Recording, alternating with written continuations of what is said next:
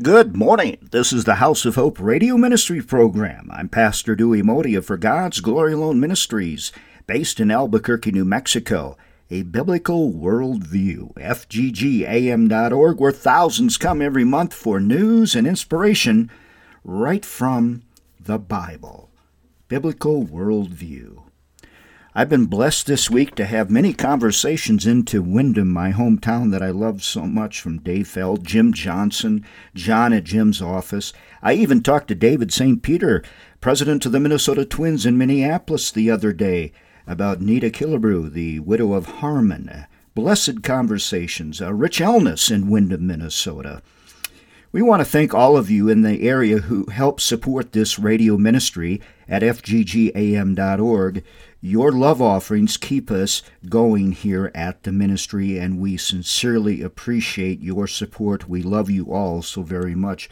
So, when I was talking to Jim Johnson's uh, John there, John, his assistant in his office there, we're talking about love and how we need to love more on people.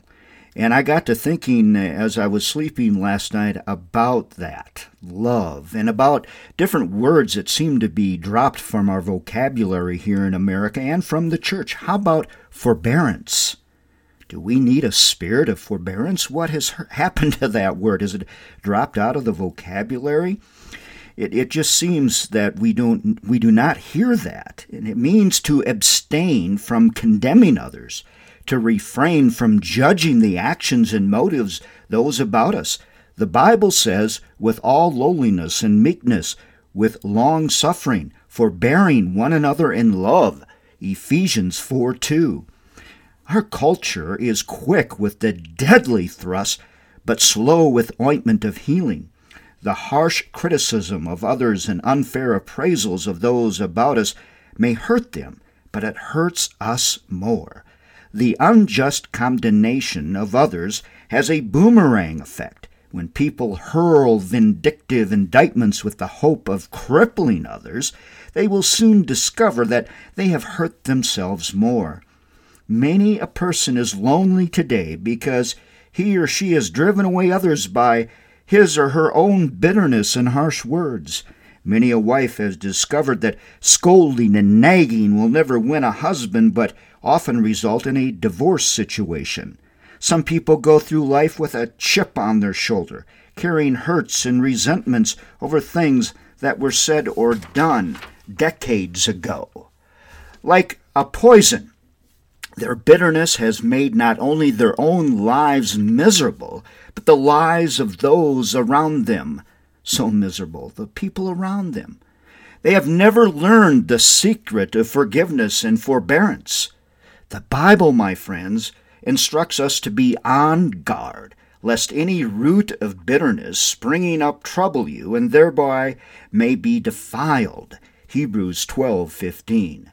But it does not mean that we excuse sin and call evil good. No, meekness and forbearance are musts if we are to live in harmony in our society and if we want to build a happy family life and a happy nation again. America will not be happy ever again unless it quits this hate. My goodness sakes. Man cannot be happy as long as he magnifies the faults of others and minimizes their virtues. The Bible says, Speak evil of no man, but be gentle, showing all meekness unto all men. Speak evil of no man, but be gentle, showing all meekness unto all men. Titus 3 2. Let us love like Jesus. His greatest command is to love one another as he loves us. Love. The love of Jesus, I'm telling you, is the solution to all the problems we have in this world. The love of Jesus. And magnifying God and his greatness and not ours. Magnify God. Walk your walk with Jesus. Let people see Jesus in you.